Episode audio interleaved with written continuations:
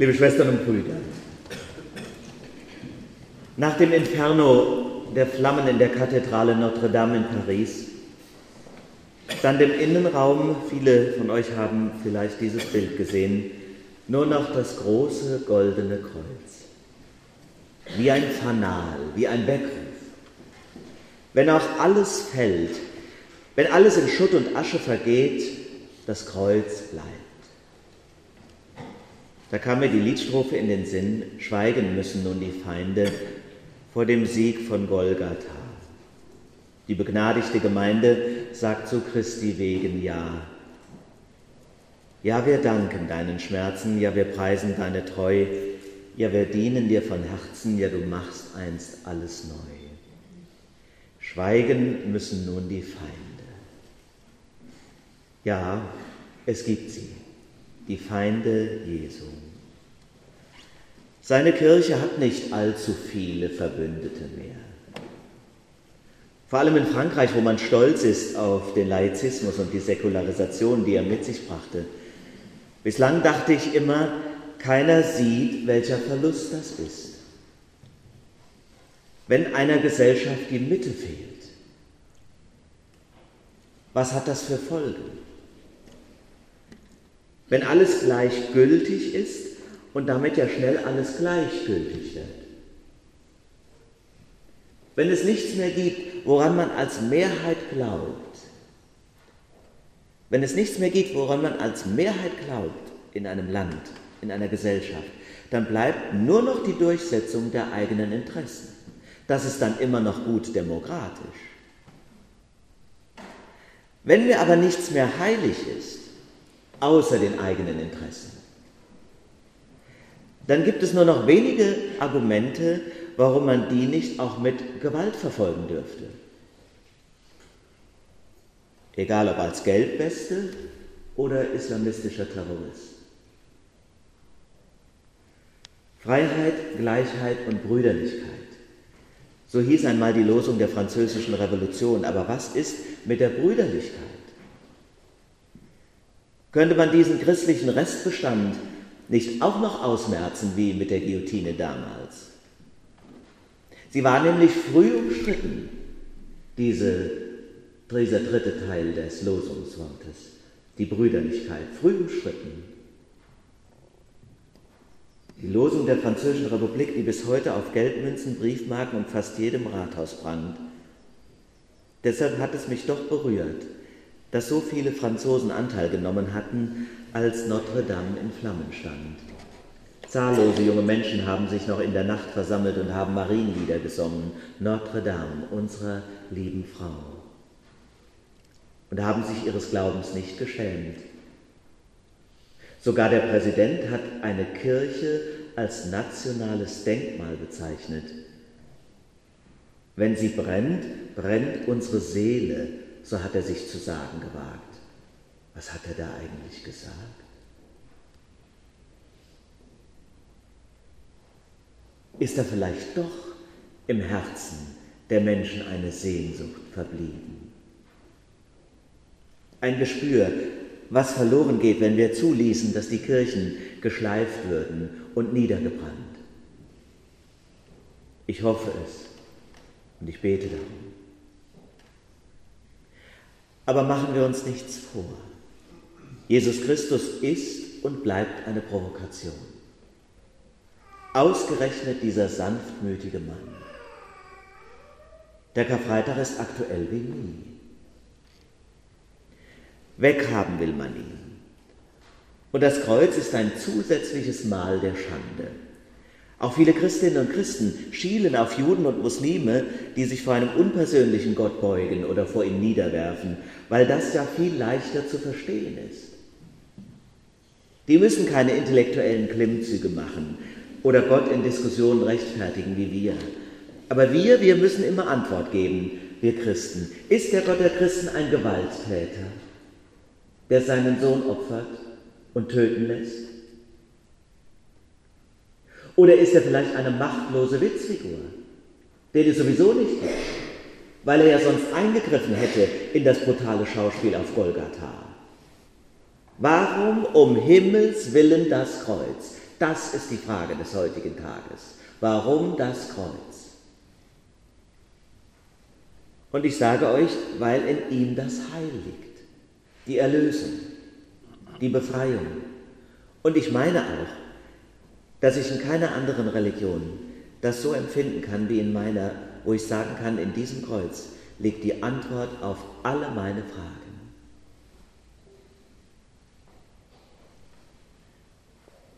Keiner kann Christ sein, ohne das Kreuz verstanden zu haben. Deshalb wünsche ich mir, dass ihr es versteht, dass ihr ein persönliches Verhältnis dazu bekommt. Du musst sagen können, Jesus ist auch für mich gestorben. Sonst wird das Kreuz, das zentrale Symbol unseres Glaubens, für dich immer leer bleiben, quasi ein Betriebsunfall in der Religionsgeschichte. Die Frage ist deshalb, wie kannst du das Kreuz verstehen? Verstehen lernen. Wie dich diesem schwierigen Thema nähern. Ich meine, zunächst musst du dir beantworten, was dir Jesus Christus bedeutet. Das ist die allererste Frage.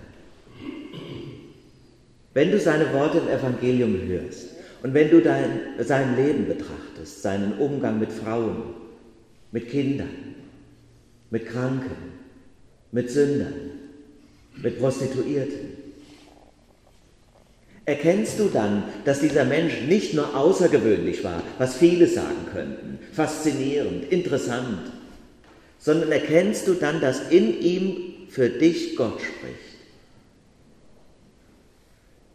Wenn du dazu Ja sagen kannst und dann aber auf das Ende dieses Mannes schaust, wenn dir in Jesus die Wahrheit aufscheint und du dann auf das Kreuz blickst, auf dieses furchtbare Ende, dann verstehst du, die Welt hält Gott nicht aus. Gott hat viele Feinde. Wer so sanftmütig, so selbstlos, aber auch kraftvoll wie dieser Mann aus Nazareth für die Liebe und die Gerechtigkeit eintritt und für sich sie einsetzt, der wird aufs Kreuz gelegt. Er wird verhöhnt, verlacht, verspottet und womöglich auch getötet. Und das ist bis heute so. Machen wir uns nichts vor. Aber deshalb ist auch verständlich, das gilt, nicht Gott hat seinen Sohn geopfert, sondern die Menschen haben es getan. Sie haben ihre Sündhaftigkeit und ihre Gottesferne offenbart. Aber Gott wehrt sich nicht. Das ist das Geheimnis. Er wehrt sich nicht, sondern Gott lässt die Gewalt und die Sünde an sich tot und ins Leere laufen.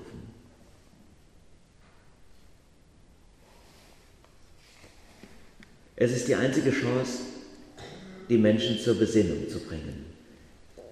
So meine ich, hat Gott sich das gedacht.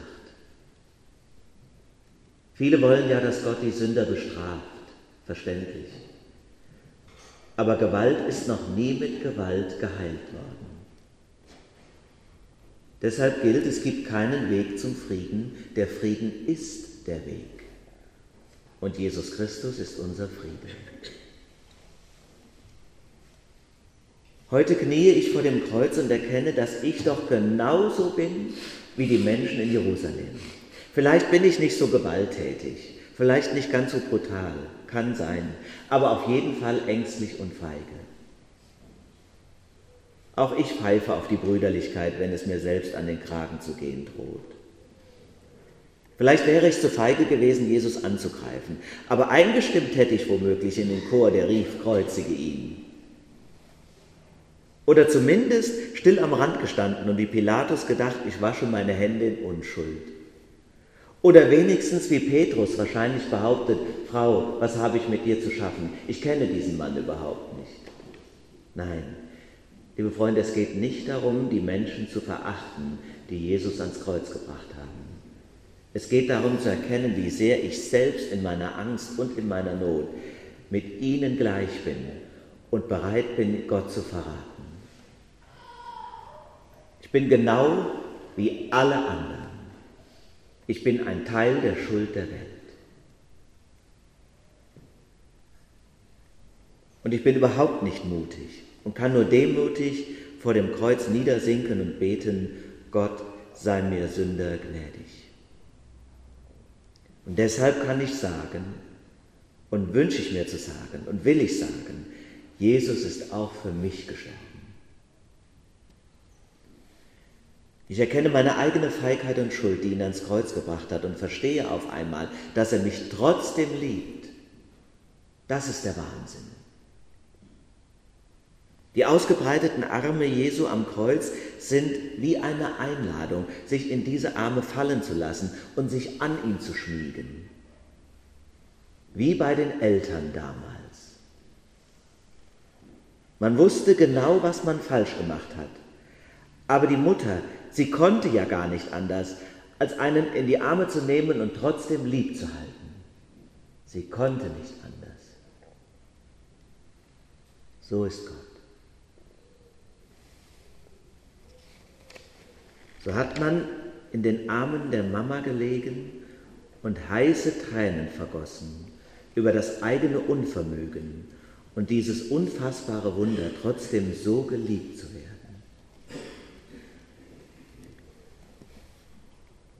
Nach dem Inferno der Flammen in der Kathedrale Notre Dame in Paris stand nur noch das große goldene Kreuz, wie ein Fanal, wie ein Weckruf wenn auch alles fällt, wenn alles in Schutt und Asche vergeht, das Kreuz bleibt. Schweigen müssen nun die Feinde vor dem Sieg von Golgatha. Die begnadigte Gemeinde sagt zu Christi wegen Ja. Ja, wir danken deinen Schmerzen. Ja, wir preisen deine Treue. Ja, wir dienen dir von Herzen. Ja, du machst einst alles neu. Einst wird alles neu. Das ist meine Hoffnung. Und dass die Tränen abgewischt werden, die ihr noch weinen müsst, die ihr vielleicht wirklich Leid tragt. Ihr tragt dann ein Stück am Kreuz Jesu mit. Und solange wir in dieser leidgeplagten und todverfallenen Welt leben, setze ich darauf, dass sich viele Herzen von Jesus Christus rühren lassen und auch seine Kirchen bewahrt werden und wieder auferbaut denn sie sind Zeichen der Hoffnung und eine Mahnung zur Brüderlichkeit in dieser Welt.